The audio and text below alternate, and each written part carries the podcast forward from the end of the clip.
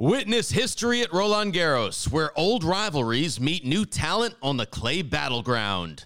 Tennis Channel Plus is your place to watch. Stream every court from your phone or smart TV live in HD. Experience three weeks of unparalleled access as the world's top players in tennis face off to see if the veterans maintain their dominance or if a fresh face rises to challenge them. Daily live coverage begins Monday, May 20th. Stream it now with Tennis Channel Plus to be there when it happens.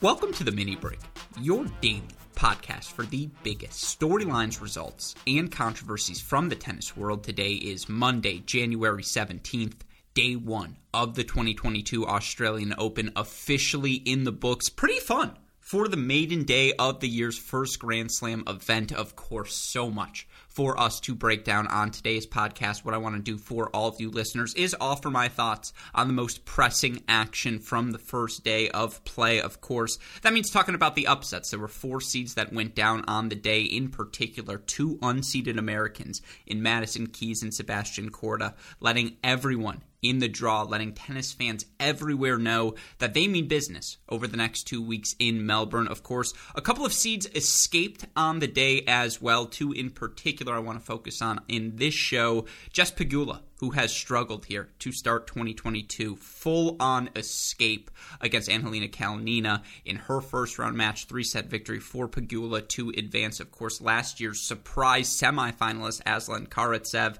who won a title the week coming into this Australian Open, pushed to the brink, committed over a hundred unforced errors. Ultimately, again, able to escape against Jaume Munar. And of course, I want to break down both of those matches, all four of the performances I just referred to on today's show in depth. Of course, I'm also going to touch on how the top seeds looked in their opening matches on the day. Rafa, Zverev, Krejcikova, Barty, Osaka. We'll hit on them all. We'll talk about how the Americans did. We'll talk about how the next gen men and women did. And then, of course, at the end, I want to offer some brief thoughts on day two. Of course, if you're looking for picks for an in depth breakdown of day two's action, hop on over to our Great Shot podcast feed. I offer my picks each and every morning. I'll be doing so throughout the course of the two weeks in Australia. Right now, we're four and three for the tournament, up 0.91 units. That feels like a victory, of course. Whenever you can start out in the positives, we're headed in the right direction. My guaranteed to all of you listeners was to be up at least 10 units at the end of this event, certainly end over 500 overall on the picks as well. So, again, if that's the sort of content you're looking for, head on over to our Great Shot podcast feed, wherever you listen to your podcasts. You can also find that episode on our website, crackedracquets.com. Of course, lastly, before I get into the day one action, I just have to give a shout out to all of you listeners, to our Cracked Racquets Patreon family for your continued support of all of our work here at Cracked Racquets. I won't lie to all of you listeners. I stayed up. Well, I won't lie to you twice. I, you know, two truths here to start out the podcast, I suppose. I did fall asleep a bit yesterday. I'd been planning my nap schedule, planning my nap schedule. I told my dad this today on the phone that while professionally I may be an adult, Personally, I'm still very much a child, and therefore he can hang out with my friends because he still is dad to all of us. But I was also referencing the fact I've been trying to adjust my sleep schedule, my nap schedule, do like two, three hour blocks throughout the course of the day so I can enjoy the action in Australia, do some work throughout the day as well. All of that saying, I watched the first two hours of play, 7 p.m., 9 p.m., I won't lie, that first 30 minutes. Again, a lot of truths here to start out the podcast, shows you where my brain is at. I had to watch the end of Michigan, Virginia. Virginia Tech. Sorry for sneaking in some college tennis content here, folks. I not the greatest start for the Wolverines. We did get the win 4 2 in the end in Virginia Tech. Certainly a scrappy team, but you know, that was a team I expected to coast through comfortably. We dropped the doubles point. Fenty did not look great at number one singles. Great for freshman Gavin Young to clinch at five. All of that said, you don't care about Michigan's victory. I was up watching that. I started watching the first hour, hour and a half, two hours of tennis. Shapovalov, who I had an ace of the day pick on, Bencic and Pedro Martinez, watching all of their matches, some of the other ones in the early session as well. I then conked out from like 9 p.m. to probably 1 a.m. So, yeah, I got a solid four hour block of sleep in there. But then I was up, I was wired, and I have to start this podcast again. I know I'm in the midst of a shout out, but shout out to the Australian Open. They're going to face plenty of criticism for a lot of things coming out of this Open, and whether Craig Tiley keeps his job or not is one of the big questions, certainly, as we look at this Australian Open over the next two weeks. But one thing they are exceptional at, A, providing stats for all of us fans to follow, all of us podcasters and in the media to use as well for each of the matches. B, extended highlights for I'm pretty sure every first round match available on the Australian Open TV YouTube channel. We're talking at least seven minutes. So if you miss anything, you can catch up much more easily than any other slam. And honestly, the standard has been set. French Open, Wimbledon, US Open, anyone associated, if you're listening to this, I doubt they are, but if they are, that's what you got to be doing. It's just what's required, the modern demand for tennis fans, for sports fans everywhere. There's so many matches, 64 singles matches on day one. Trust me, if I could watch them all, I would. It's impossible. When you have these highlights available, it makes everyone's life much more enjoyable as tennis fans. It makes our life in the media much more simple. Shout out to the Australian Open. They absolutely killed it. As such, I was able to catch up on some matches, watch matches live as they unfolded. Some Mackie McDonald, some Tommy Paul, Reilly Opelka. There was a little American hour swing. Oh, I forgot to mention Anisimova Hartono, you know, which I'll talk about on today's show. I got to watch some of that. Pegula Kalinina. I got to watch some of that. I got to watch plenty. I have takes, if you listeners can't tell. I am wound up. I am ready to go. So much tennis for us to discuss. Anyways, how did I get into this tangent? Oh, yeah. I shout out to the Australian Open for the YouTube channel for the stats. Shout out to all of you listeners, to our Cracked Racquets Patreon family for continuing to follow. Oh, that's how it started because of the tangent on the dad. Anyways, for following all of. Sorry, this is again where my brain is at.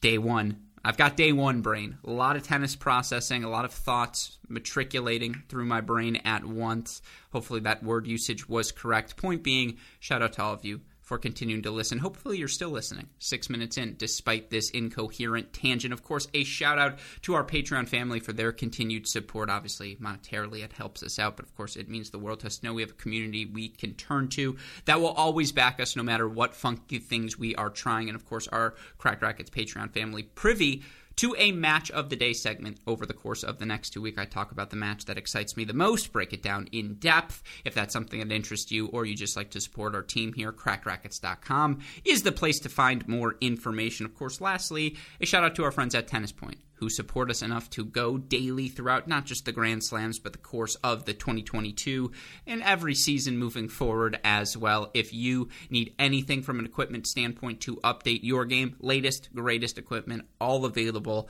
at tennis-point.com at the lowest prices. You use our promo code CR15. Not only will you let them know we sent you there, you'll get 15% off all on sale items, a free two day shipping, and best of all, a free can of Wilson Extra Duty tennis balls. Again, tennis tennis dash point. Simple, not the spelling, tennis dash point.com. The promo code is CR15. Day ones are long, day one intros are long. I apologize. I will tighten that up moving forward. But with all of that said, let's talk about the action we saw unfold in Melbourne. And I think the place we have to start, there were a lot of good matches on the day to choose from, even if there were only four seeds who went down. Of course, technically speaking, Novak Djokovic would have played today. He got replaced by a lucky loser after he is no longer in Australia. You had Ons Jabeur pulling out as well. So those are technically two other top 32 seeds relevant to the draw construct who were out on day one. But only four seeds who played matches lost on the day, and I do think the most pressing of the results belongs to Madison Keys, who knocks out Sofia Kenin 7 6, 7 5. And of course, why is it particularly pressing uh, this result? Because Madison Keys was circled by just about everyone in the tennis intelligentsia. Any day in, day out fan of the tour after her result last week wins her first title, I believe, since I want to say 2019 Cincinnati. Yeah, first title for her since 2019 Cincinnati last week in Adelaide. She was so excellent on her way to the title as well. She's clearly fit as a fiddle, finally healthy healthy, striking the ball so cleanly. And, you know, in wins over Gauff, Samsonova, Martincova, Svitolina, Riske last week was just dominant on the serve. You know, won over 70% of her first serve points on the week, clipped 91% in the final against Riske. And, you know, that trend translated into this match against Sofia Kenin. What separated the two players in a 7 6 7 5 victory for Kenin? It was the first serve, the plus one power of Madison Keys. And I want to be clear because Sofia Kenin obviously has had a brutal last, you know, 12, I would say, months of competition. You look for her last season, was only able to play 21 matches, 11 and 10 overall. She starts this season with, I thought, a pretty impressive run to the quarterfinals in Adelaide, knocking out Tomljanovic Bronzetti before getting knocked out 3 and 4 in a really fun match against ashley Barty. She then goes to Sydney, knocked out in straight sets by Kasatkina round one. Of course,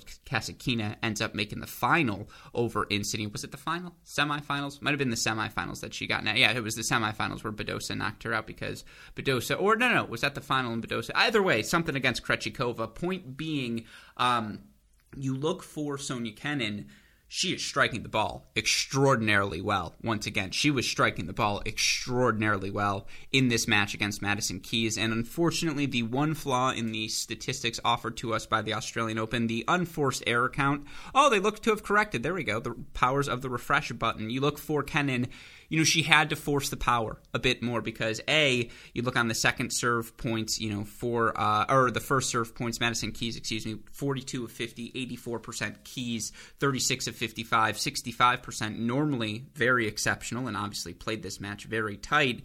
The difference being when Keys got to look at a second serve, she was going big. And when she connected on those second serves, normally, uh, more often than not, it was either a winner or led to a plus one ball winner for Madison Keys. She just had a bit more power than Sofia Kenin in this match, and that's indicative in the winner count. Madison Keys, 31 winners in the match, Kenin 18, Keys 24 unforced errors, Kenin 27.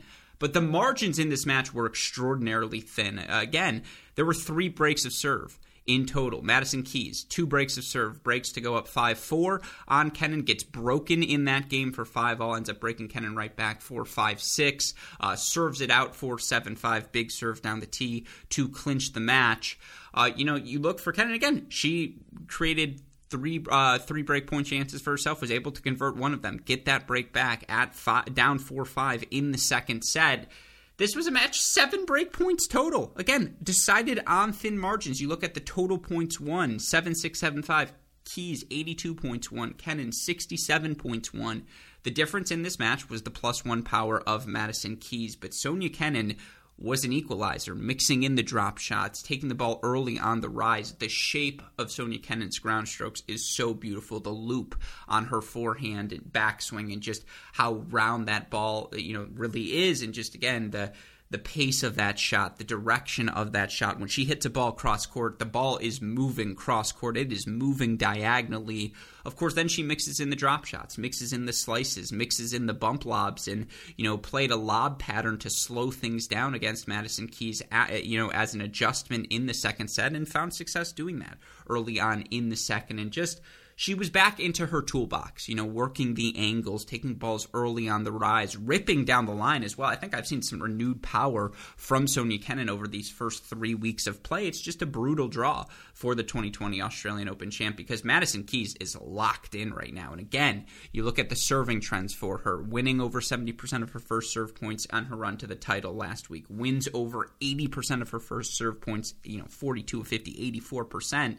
in match number one if Matt when Madison Keys has served well, she has always had success throughout her career. The big thing for her, and you look at the numbers for Madison Keys over the past couple of seasons in particular, you know, again, the hold percentage last year, 68.8%. That's a career low for her, and she had a career low 30.1 break percentage as well.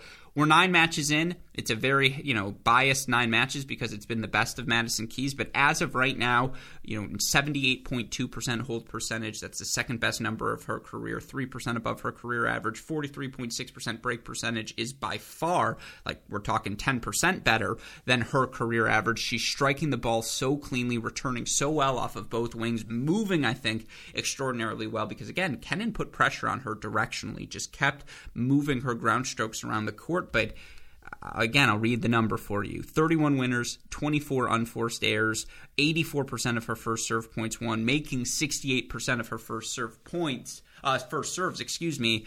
That's a dominant serving performance from Madison Keys, who's broken once. She blinked, serving forward 5 4, quickly got the break back. Big backhand down the line winner to secure that break 4 6 5.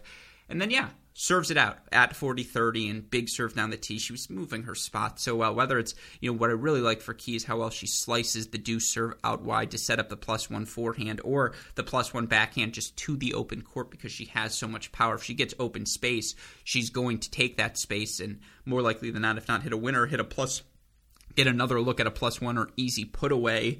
She's hitting that ball so effectively right now, so efficiently right now as well. The two F's effective, efficient. Yes, they start with E. That's the joke. Uh, Madison Keys as shown the rest of the draw, she can not only make week two, she could make the quarterfinals, semifinals in this tournament. And you look for her right now, Madison Keys, up to a one one one point point point four four percent chance to advance. Look for her now. She's favorited to advance out. Of, She's the favorite, excuse me, to advance out of her section to the second week with Coco Gauff falling to Qiang Wang or Wang Qiang, excuse me, who we'll talk about momentarily. Uh, but you look even beyond that.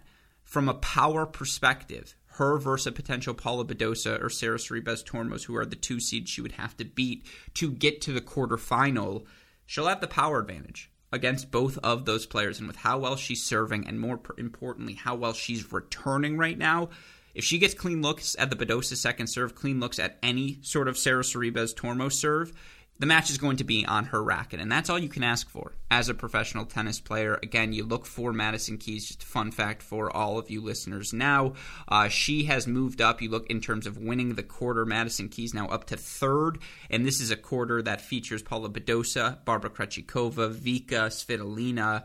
Madison Keys up to plus 450, third most likely to advance out of the quarter into the semifinal, trailing just Badosa at plus 225, Krejcikova at plus 300.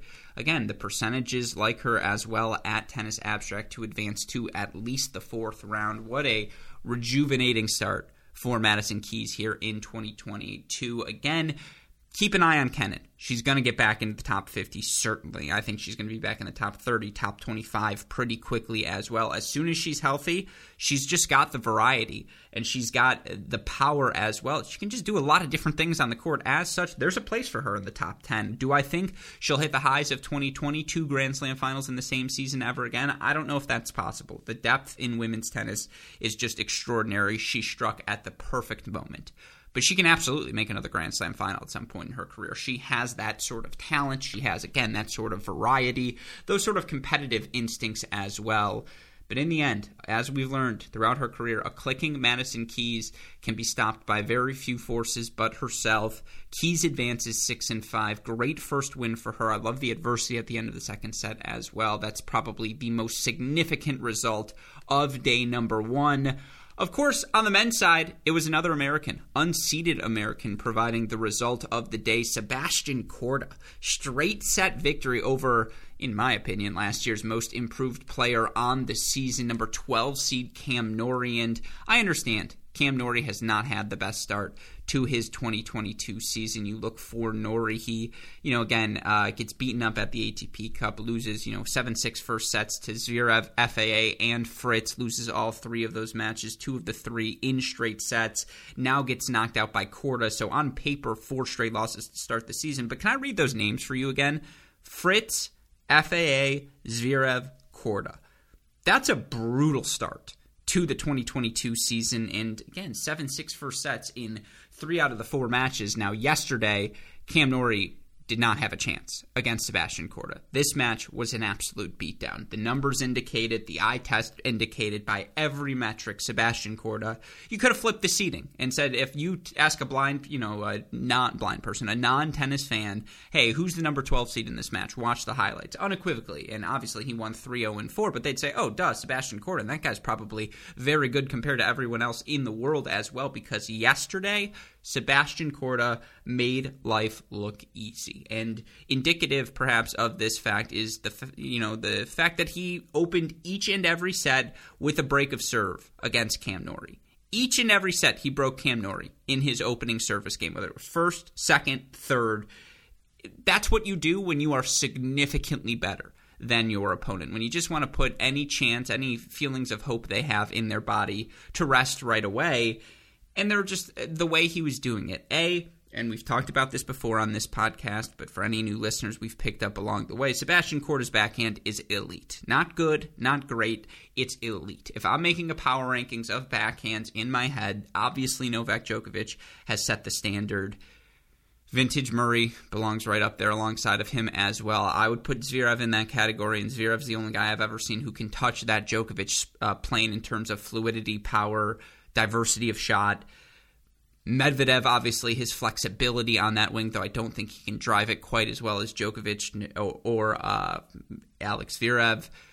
But Korda's right up there with those guys. He's maybe not quite on that top tier, but he is hovering. If he's not 1B, he's 2A. And just, he outplayed Norrie yesterday, his backhand wing to the lefty Norrie's forehand. And the biggest development for me was how difficult it was for Norrie to to hit a winner at any point in this match. And you look uh, for Norrie overall in the match: 23 winners against 29 unforced errors for Korda, 25 winners, 27 unforced errors. But like I, I struggle to say if Norrie really, you know, other than plus one shots where he just hit a serve that was perfectly angled out wide on the ad side and just left him all of the space in the world, or he just caught Korda on a serve and volley, whatever it may be other than those instances, you know, mid rallies when the shots were extending, pa- uh, the, sh- rallies were extending past five shots, Cam Norrie was not frequently hitting, you know, baseline winners or having success opening up a lot of court for himself. Sebastian Korda took everything away, and Sebastian Korda had a ton of plus one su- success. Made 70% of his first serves, won 77% of those points, 54% of his second serve points. Was not broken in the match. Fought off all three break points that he faced he was just dominant. You look for him at the net, 11 of 14, efficient performance for Korda. And again, the two things that were the biggest development: a, he looked more fluid as a mover, just was a little bit easier for him getting in and out of Korda, uh, corners, Kordas. Hey, great shot, corners. Norrie doesn't have the biggest weapons, and so I would like to see Korda pushed by a bit more power. Like I think Shapovalov, although lefty to his backhand, that's a fascinating matchup. But Shapovalov's got the sort of weapons, the sort of bite on his ball. Felix would be the better uh, version of this, although Felix is a top 15 player in the world. But that's the sort of power it looks like you're going to need with Korda's length. His his, you know, I think he's a Tsitsipas sort of mover, where it's never going to be an issue Tsitsipas might be a little bit more fluid, but I don't think, again, with his size, his length, his ability to absorb on the backhand wing, Norrie either had to hit incredible angles or he had to find a way to push forward. And, you know, again, he won 62% of his first serves, but he only made them at a 58% clip. 14 of 28 on second serve points is fine, but fine wasn't going to cut it against Sebastian Korda. And again, gets those early breaks in set one and set three, holds on to them the rest of the way. Just did not provide Norrie any sort of opportunity to work his way back into the match and just didn't make plus one ball error. Didn't make many. Un- I mean, it's funny because he ends with more unforced errors than winners, but didn't make any any foolish errors. He played within the rhythm of the match. He found what was working for him. He changed up his plus one ball direction. He was so good at you know disguising where he was going to go with the backhand. Korda just beat Norrie beat him, plain and simple. Was the better player from start to finish, straight set victory. Now you look for Sebastian Korda. He has flown up uh, the charts, whether it be from his likelihood via our friends at DraftKings to win his quarter. He's now the third most likely in that Djokovic quarter. Uh, quarter Berrettini plus 300, Alcaraz plus 300, Korda plus 550. He surpassed both Monfils at seven to one. Tommy Paul, Garin, and Carreno Busta all at eleven to one. You look via the tennis abstract formula. Uh, Sebastian Korda now a 0.4 percent chance to win the tournament, which sounds insignificant, but there's about 14 guys who are even a 0.1 percent chance to win the tournament. He's now one of those players, and you know, they give him a 12.1% chance to advance out of the quarterfinals, which means his matchup, a potential round of 16 matchup against, oh, excuse me, round of 32 matchup against Pablo Carreno Busta, they rate as essentially a toss up. Yeah.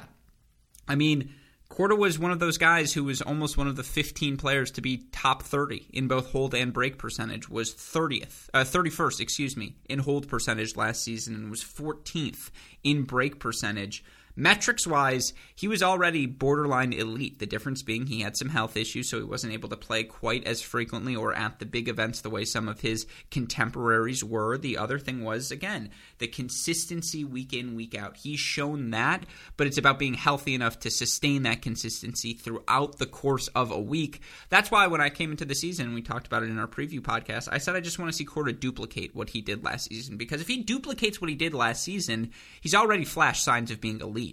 The scary thing about this victory, he looked better than he did last season. Again, more success hitting through the forehand. The backswing looked a little bit more condensed, a little easier for him to connect with the ball early on the return of serve. The backhand remains elite. He's comfortable and a willing volleyer. What a victory for Sebastian Korda. Now has Corentin Moutet, a lefty who doesn't have a weapon to get him stretched. We'll throw him in ridiculous angles. But, you know, I think Norrie is more effective. Well, it's not exactly similar, but I just think that's a fantastic matchup for Korda to feast on. And, you know, then it's a third round versus Carreno Busta. What a match that would be. Super exciting. Although, don't count out talent Tallon Griekspoor, who's playing some fantastic tennis. We'll get to him in a little bit. But Korda, with the upset of the day on the men's side, again, straight set victory, does not get broken in a uh, 6 3, 6 love, 6 4 victory over Cam Norrie. With that said, you know, again, we've talked about two American successes. We got to talk about one of the American surprises on the day. I thought Coco Gauff was going to make the quarterfinal, and to be honest, I picked her to make the quarterfinal because David had already picked her to advance out of that section. I wanted to be different. Had I used my brain and not tried to be funny, I would have picked Madison Keys to advance. But the reason I picked Gauff is because I thought it was going to be really hard for Keys to beat her twice in a row, and I just thought Gauff was moving exceptionally well through the first two weeks. She looked like she had taken another step physically, looked like it had become a little bit easier for her to handle pace on the forehand wing. She was swinging through the backhand as well as ever. I thought serving particularly well, even dis, you know despite blowing the set and a break lead against Ashley Barty in week number one, but.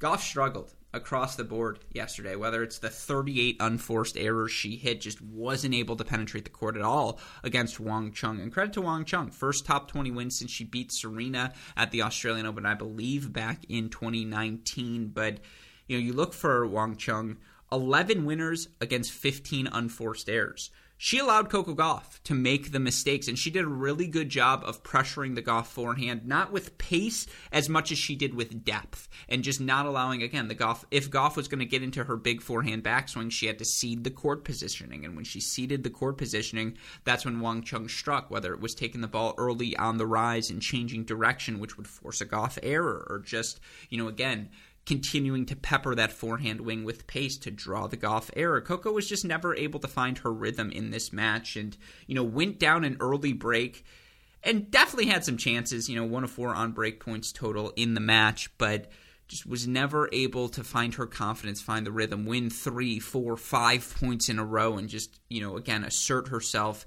from a core positioning standpoint where she would be able to move forward. You look for Coco Gauff in this match, three winners, again, uh, uh, three of four, excuse me, at the net. And I think that's a little low, underselling some of the swinging volleys she may have hit. But again, that's indicative of the court positioning. It was Wang Qiang who was on top of the baseline dictating and as physically gifted as Coco Gauff is, as impressive as her overall game style and overall skill set is, she is a comfortable, willing volleyer, can hit the swinging volley, the regular volley, the overhead. Yes, the forehand return can be attacked by pace, but that feels like a correctable thing throughout the course of her career.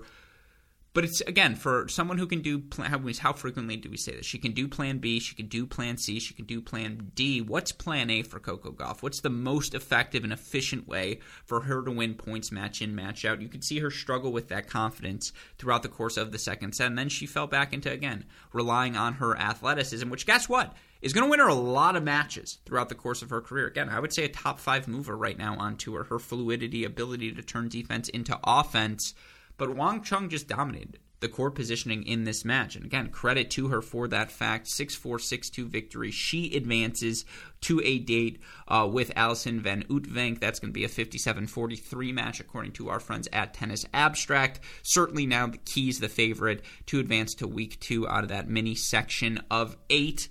Your other upset on the day, and from here on in, we're just kind of, kind of going to rock and roll, not break it in with as much depth as we did those first three matches. Just for you listeners curious, like, oh my God, is this going to be a nine hour podcast? It could be. That's how exciting day one was. But I want to talk about Alex Vukic briefly, as he is a former NCAA All American at the University of Illinois, a guy I got to watch so much of throughout his college career, was right in my strike zone of college tennis fandom. Of course, 2014 to 2015 to 17, 18, I was there. His senior year, NCAA's, that Illinois team loses a tough match. I want to say to Wake Forest in the quarterfinals.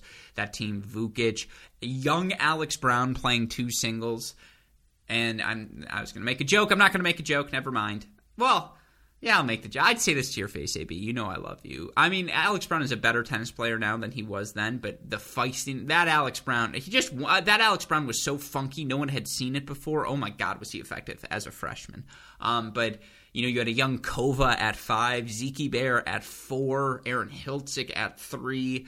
I forget who was playing six on that team. Was it Alex Jesse? No, because I think he's a little older than me. I forget who it was. But the point being, that team was really freaking good. And now Vukic, pretty damn good on the ATP tour as well. And you look for him. He made the Charlottesville, I believe, Challenger final. Or was that JH? No, I think it was Vukic who made the final. Also, for sure, made the Champaign Challenger final at the end of last season now finds himself at a new career high. Number 135 in the world is the 25 year old, and some of those points are a little bit funky, but he advances to the round of 64 at the Australian Open with a come from behind four set upset victory over Lloyd Harris 4 6, 6 3, 7 5, 7 6. The Vukic forehand is just nasty. Plain and simple, that forehand is elite. And I'm not saying it's top 10, top 15, but terms of its heaviness, it there's a lot of parallels between Vukic and Stevie Johnson. I think Stevie's a little more fluid as an athlete. I think Stevie's a little bit more decisive at the net. But both of them just have that explosive forehand that just rips through the court, and their abilities to find serve plus one forehands go inside out, inside out, inside in. That elite forehand combo. Vukic has that.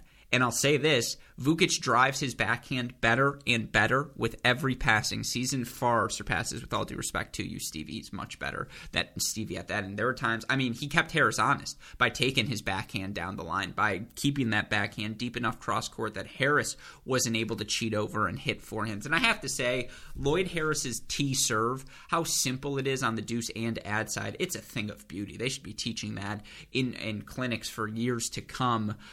But you look for Vukic, he was more effective on the first serve. He won 83% of those first serve points throughout the match because he was so frequently able to find first forehands. 32 winners against 45 unforced errors. You know, minus 13 sounds a little bit harsh, but, you know, for Harris, 39 winners against 58 unforced errors, so minus 13 to minus 19. Those thin margins make the difference. And you look for Vukic, again, wins 83% of his first serve points on an only a 58% clip, was able to win 60% of his second serve points points. Just so much success at finding first forehands, and again, his footwork so precise, so aggressive. He's so aggressive with his footwork and finding those forehands in the ad corner, and just the heaviness of that ball. When he hits it cleanly, it's a thing of beauty. He clearly came out nervous in front of the Australian crowd, but found his bearings fairly quickly by set number two and just he outplayed Lloyd Harris. Like this was not one of those. Oh, Harris didn't play particularly well. Lloyd Harris made seventy one percent of his first serves, won seventy four percent of his first serve points.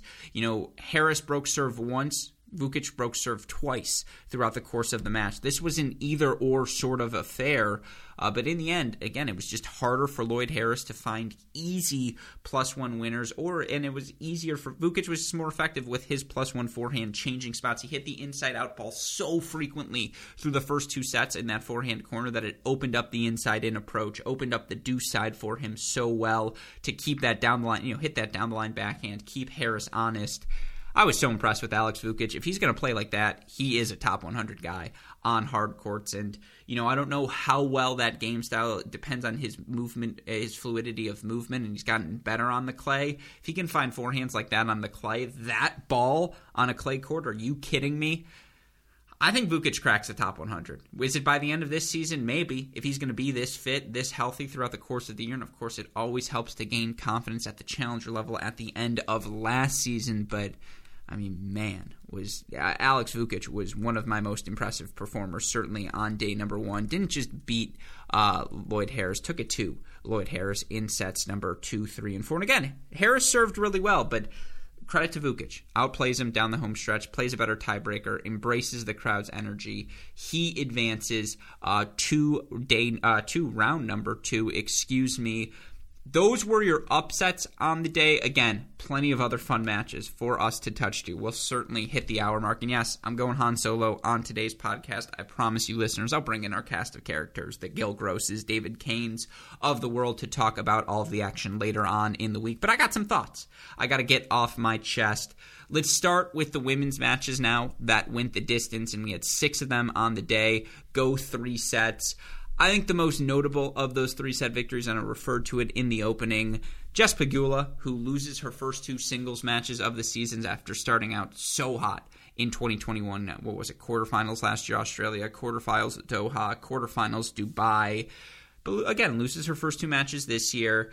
Was down and seemingly out, I believe, down a set and a break against Angelina Kalinina ultimately scraps her way 4 6, 7 6, 7 5 victory for the number 21 seeded American. And look, the numbers do not reflect kindly on Pegula in this match. 62, uh, 57% first serve percentage, you know, compared to Kalinina 74%. Obviously, that's a number Pegula would want back. You look between the two of them, though 56 unforced errors for Pegula, 48 for Kalinina. The biggest difference was that Kalinina and Kalinina reminds me a bit of Fiona Ferro, and you know the that school were incredibly athletic, incredibly fluid, can snap the ball from the baseline when she has time to set. Particularly that backhand is explosive for Kalinina, but is often comfortable hitting that seventy five percent ball and wants to out athleticism you, not necessarily always out tennis you. Pegula out tennised her yesterday, and you look for her forty six winners for Pegula against 24 for Kalinina. Pegula, 19 of 34 at the net. That was a fantastic adjustment she made to get more aggressive down the home stretch of set number two and throughout set number three. Kalinina, 11 of 16, seemingly efficient, but in the biggest moments, you know, break points down the home stretch of the second and third sets would float a volley and give Pegula a second look at a passing shot. And I thought the big takeaway for me was how well Pegula moved in this match in the outer thirds of the court. And again, 119 total points for Pegula, 115 for Kalinina. This was an either or sort of affair. This is the sort of match you get through when you have all of that confidence from 2021 coming into the season. And look, if Pegula plays this level moving forward, she's not going to get very far in the draw. You look for Jessica Pegula. She's in a section that next sees her face fellow American lefty Bernarda Pera. Actually, you know, Pegula's lucky. She's got a chance to work her way into form because that's, you know, who was supposed to be in her section was Ons Jabeur. Jabeur, of course, again, pulling out due to injury. So Pegula does have more time than I had initially thought. She's got Pera next, fellow American lefty. That's an interesting matchup. I feel like one we've seen, and I say this lovingly, Pera lose in three sets all the time.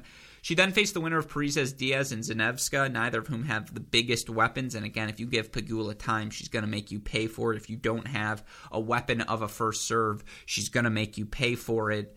You know, I finished the 2021 season as the top returner on the WTA Tour or something crazy, like a 44% break percentage. This was a big win for Pegula, who again is defending all of those points and now, you know, is able to stash a first round win, but perhaps most importantly, that might be the toughest win for her in week number one. Certainly on paper, her toughest opponent. She's a lopsided favorite, 68% amongst the four players most likely to reach the round of 16 in that section of eight.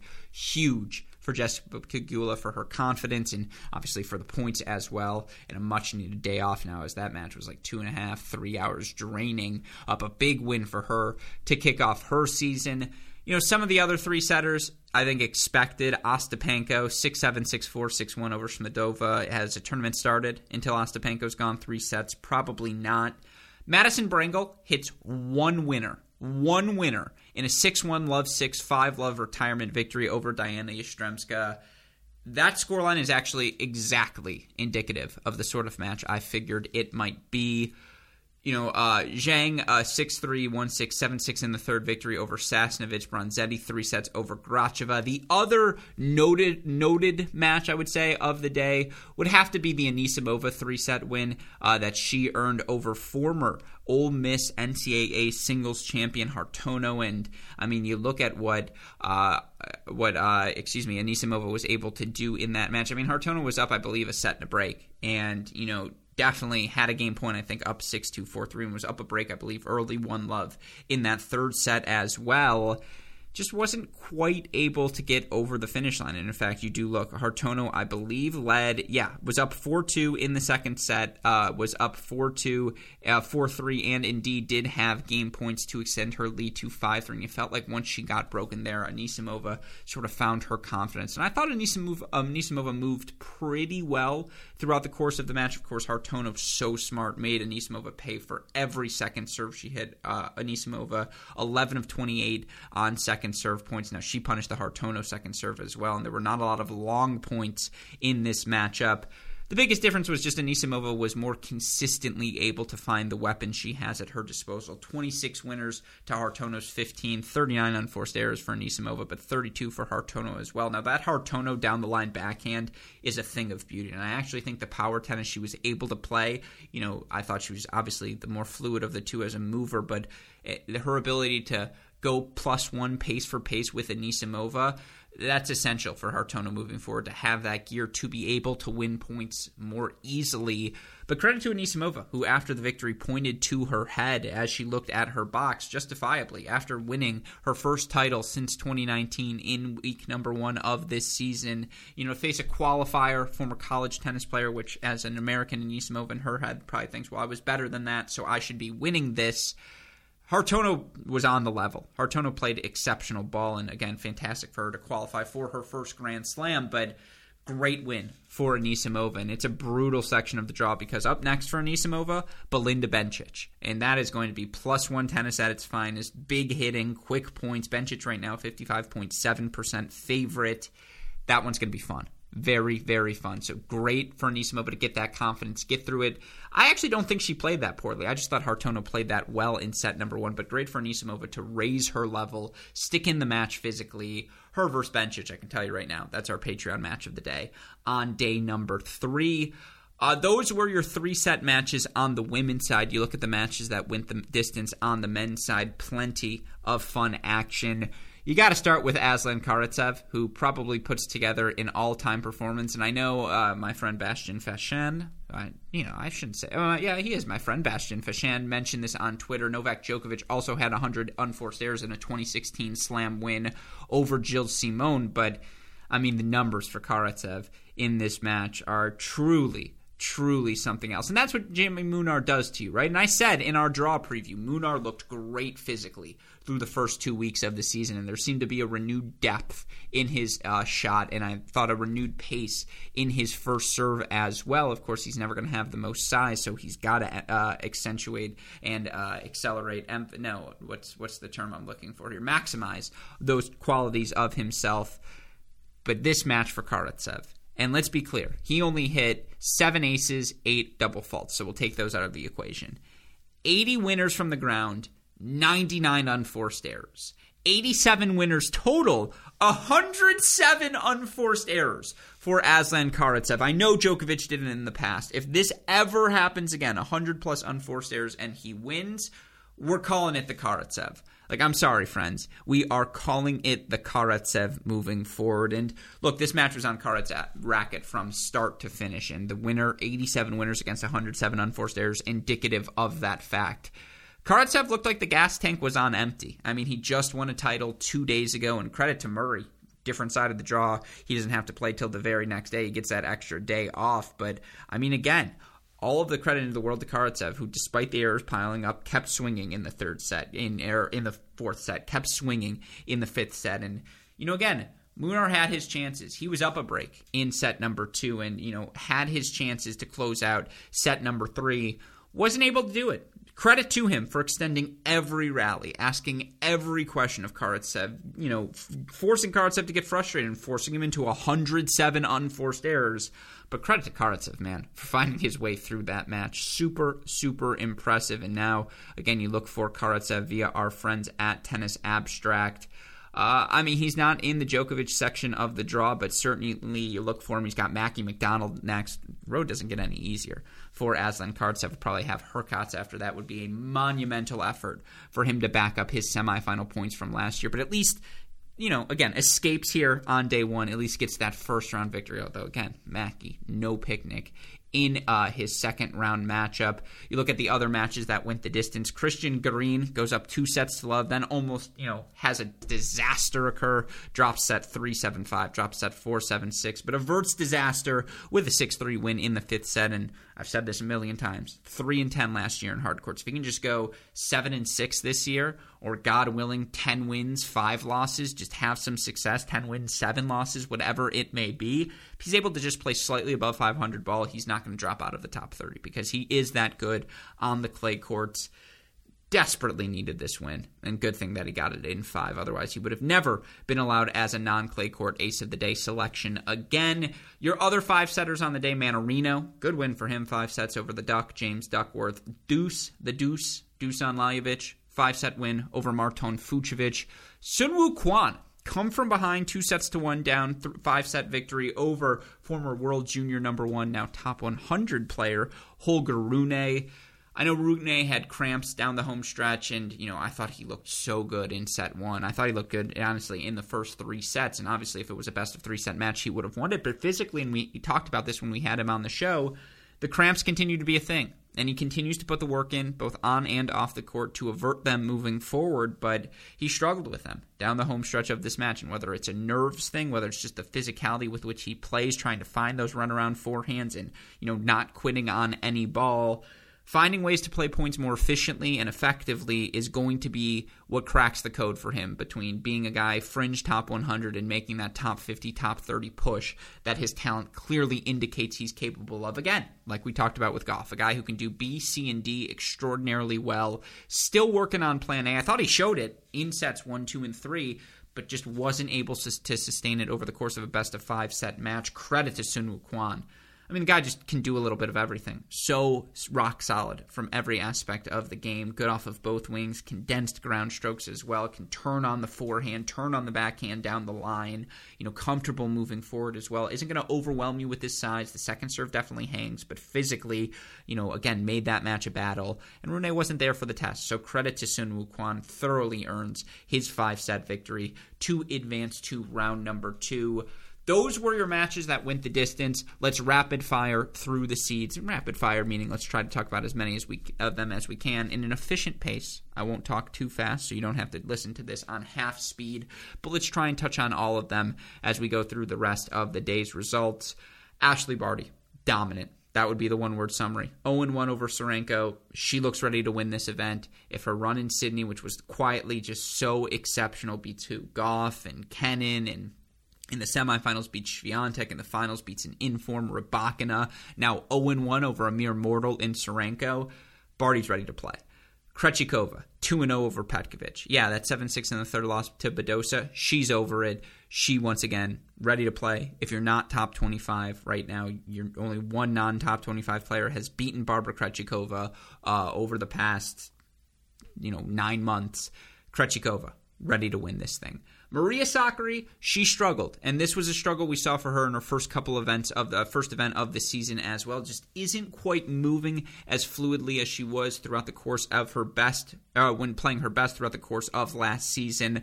Played her best in the tiebreaker, though, to close out a 4 and 6 victory over Tatiana Maria. And if that's the Maria Sakkari we see moving forward, that Sakkari can defend seed, make the semifinals. And you look for Maria Sakkari, her section of the draw, you know, that top quarter is loaded, right? You've got Bencic, you've got Osaka, you've got Barty.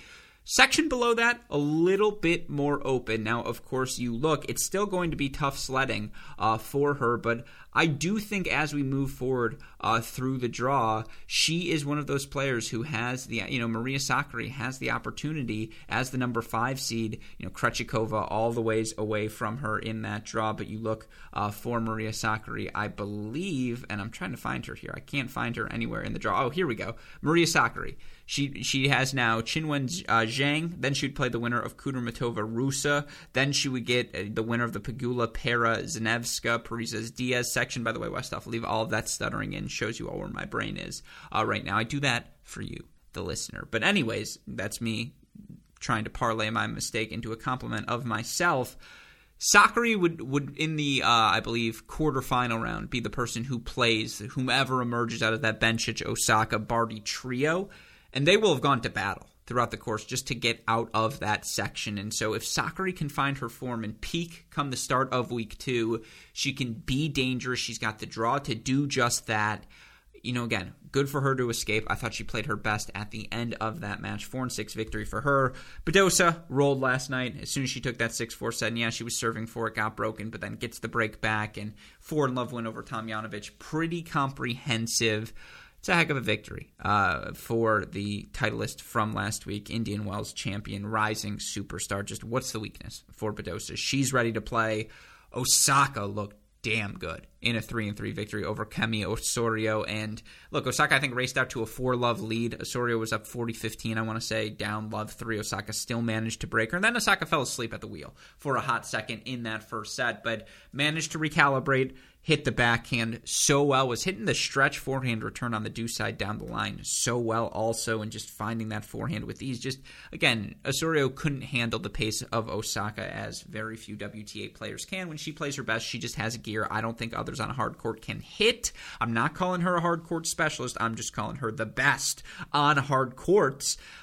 Yeah, I think Osaka three and three over Osorio tells the story. That's a great first win over a tricky first round opponent. Credit to Osorio who made adjustments through a bunch of different looks at Osaka, but Osaka answered them all. So I do think again Bencic looked really good. Who she earns a straight set victory, four and three over Mladenovic. Crushed me because I had her minus five and a half. She wins by five games, but was striking the ball so cleanly, was striking the return well, was you know again the plus one forehand and backhand wins. I thought she was moving particularly well, though seemed to know Mladenovic's game, and they're very long time friends, so not shocking. Uh, pretty well also. But Bencic played. I mean, that section is loaded. Anisimova escapes. Bencic playing extraordinarily well. Osaka looks fit and locked in. It's loaded. Absolutely. That quarter could be the tournament, and we would all be happy with it. Svitolina looked good. She's moving really, really well, and will get some confidence closing out that match one and six over Fiona Ferro. I'm telling you, I know she's fallen out of the top 100, not played particularly well over the past 12 weeks.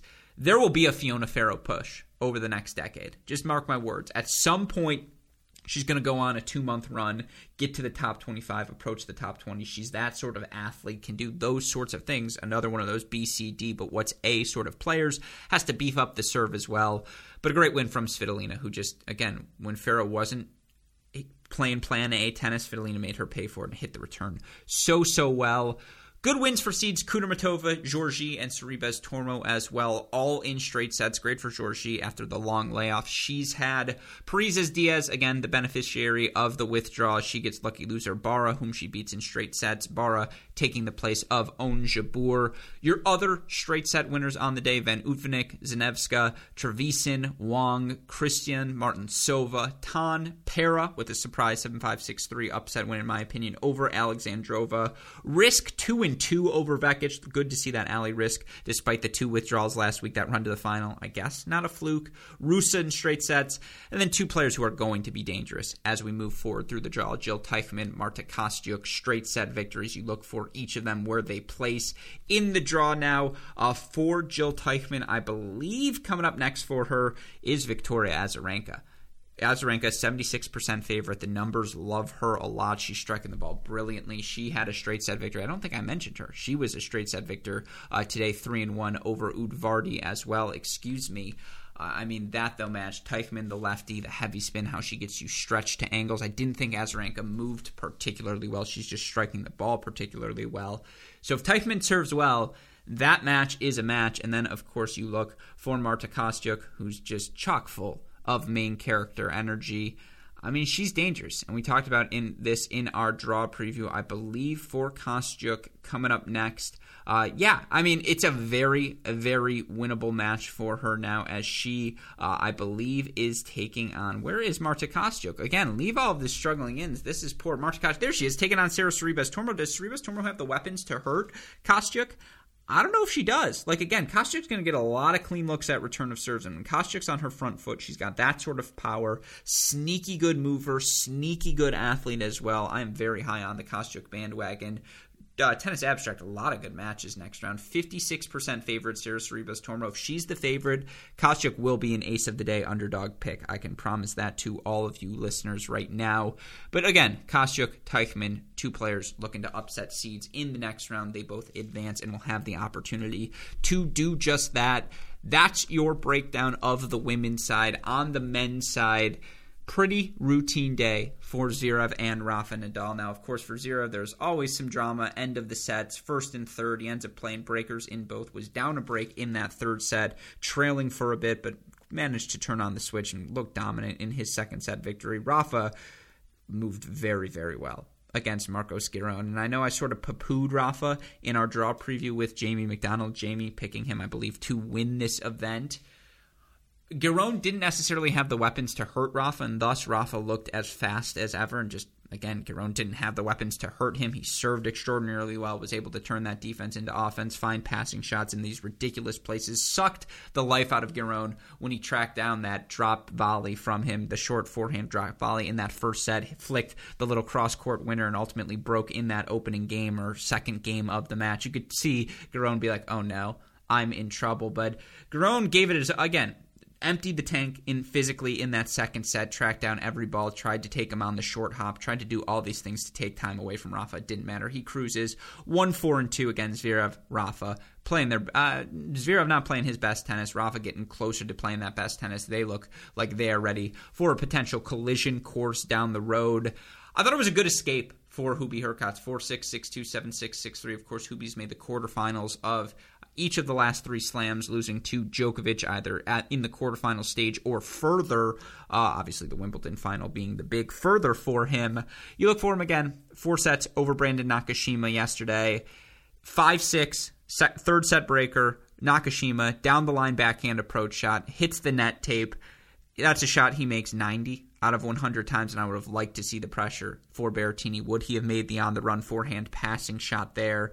I mean, Brandon did a great job of not ceding too much position as much as humanly possible on the Berrettini return of serve, taking that ball on the short hop, particularly on the backhand wing. Did a really good job when he broke in that first set. Cross court backhand return winner on the deuce side, which is one of the harder balls to hit. He hits it with ease did a good job in the rally of finding the Berrettini backhand, but sometimes that forehand would float short, and when it did, I mean, Berrettini made him pay. And again, Nakashima is a good mover, reads the game extraordinarily well, reads rallies extraordinarily well, anticipates well, that's the word I was looking for, but doesn't have elite speed. And I think the Berrettini forehand exposed that fact, just that serve forehand combo too heavy for Nakashima to deal with over the course of four sets. Brandon played extraordinarily well. He is at least one of the best 64 players in the draw. Unfortunately, he drew one of the best 10 and thus he will not be advancing to the second round. Berrettini, I think there's some room for growth. I don't think he moved his absolute best. I thought he was a bit tentative on the backhand wing as well. Not going to be able to afford to do that when it's Carlos Alcaraz time, but he served, hit the forehand well. Ultimately gets through again a tough test in Brandon Nakashima. That match as close as it is because Nakashima played well, not because Berrettini played poorly.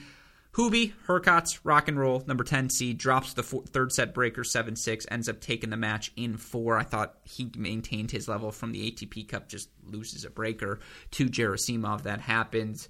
Shapo escaped against Laslo Djere. Had no business winning the first set. Was down 5 4. Djere had a couple set points, offered a couple of approach shot unforced errors, and just gifts to Shapovalov for the breakback. Shapovalov played a really good tiebreaker to follow that up in a pretty clean 6 4 second set, but you know, again, it was an interesting matchup because the Djere backhand is better than his forehand, particularly on hard courts, and he absorbed and redirected the Shapovalov heavy topspin lefty forehand really well. So I think from an intricate matchup perspective, that was bad from Shapo. But Shapo escaped, and like how many times have we seen him lose that match? So many times. And so for him to get through that, even in four tight sets, indicative of some growth from Shapo. And of course, he's always a guy needs a couple matches to work his way into a tournament. If he gets them, he's as dangerous as anyone come those later stages. Of course, you look at some of the other results on the day. Gael Monfils, 1 1 and 3 over Guillermo, Cor- uh, Guillermo Coria, excuse me, over Coria. Obviously he's coming off of a very good opening week of the of the season, fit as a fiddle. That he continues to show this uh, level of play, indicative of just the talent that freaking Gael Monfils is. You look at some of the other results again. Carreno Busta through in straight sets, comfortable win over Etcheverry. I thought Opelka looked excellent. And again, he's been broken twice all season, both of those times by Andy Murray in their semifinal match last week. Three, four, and six for him. Made it look routine over Kevin Anderson. Ditto for Sonego, straight sets over Querrey. Karen Khachanov overcomes a slow start, four set victory for him, 3 6 6 3 6 2 7 6. Over an inform, Denis Kudla. Khachanov, though, hitting the forehand very, very well right now. Carlos Alcaraz looked like he had not what COVID for Carlos Alcaraz. He comes out in a sleeveless shirt, best Rafa impression he's done to date. The man is now absolutely jacked. Whatever he, Rafa, and Munar are doing at the Rafa Academy, sign me up for that training program, please. If you've got arms like that and you can play tennis as well as he does, you're allowed to wear no sleeves on the court. Alcaraz 2 2 and 3, checkers versus the chess of Alejandro Tabilo.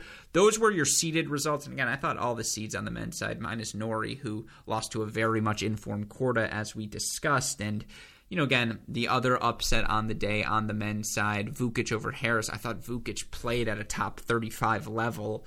Didn't feel like there were many upsets today unfolding in either of them. And really, just the Gauff loss. That was the only serious upset it felt like on the day.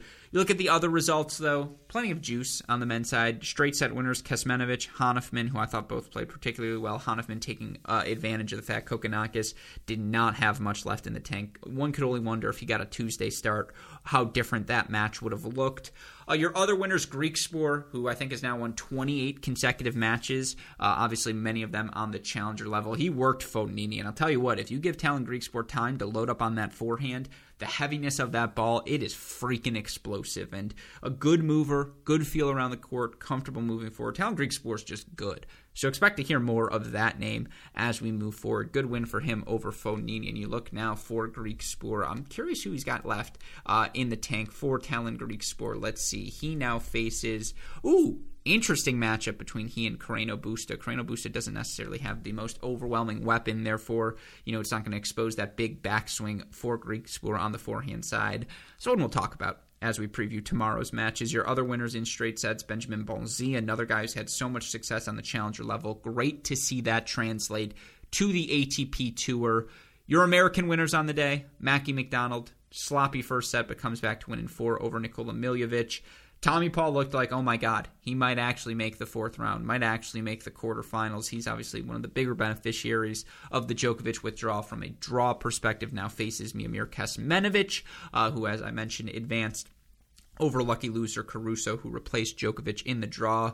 Bublik escapes four set win over Ernesto Escobedo. Got his act together at, throughout the course of that match, though Escobedo, it's worth mentioning, served for the second set. Could have gone up two sets to love. One only wonders what that match looks like after that, particularly given Bublik and who he is.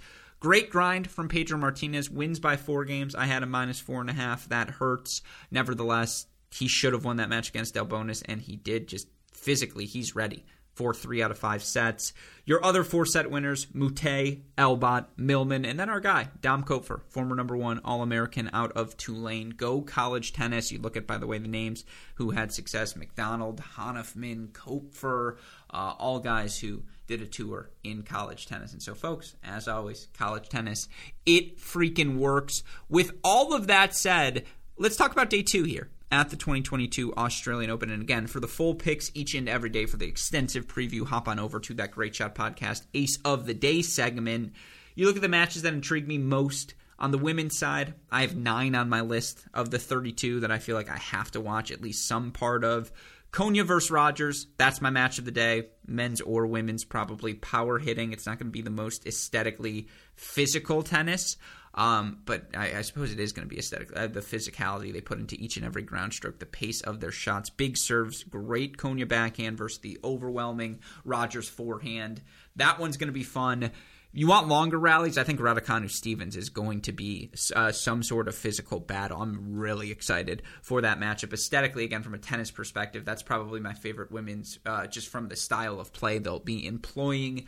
Kvitova Cirstea, very uh, interesting. Just storyline Mertens Zvonareva. Feel like that could get good. Kontaveit Siniakova, if Kontaveit rolls, she's got a really tough section of the draw, so would like to get an early, easy win out of the way.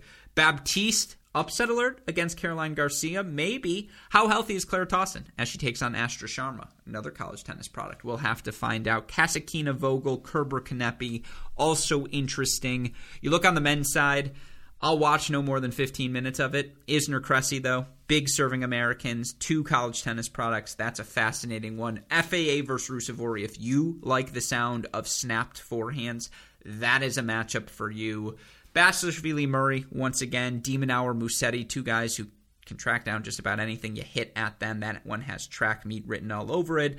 Venison Sculpt versus Struff for the veterans. Dimitrov Lehechka, upset alert. Humbert Gasquet, Viva la France. Tsitsipas Ymer. I think Ymer can give Tsitsipas a test. We'll see how healthy he is right away. Evans versus Goffin, shout out 2017. Popyrin and Rinderknech, Johnson, Thompson, Match X, Cerundolo, shout out the Challenger Slappies.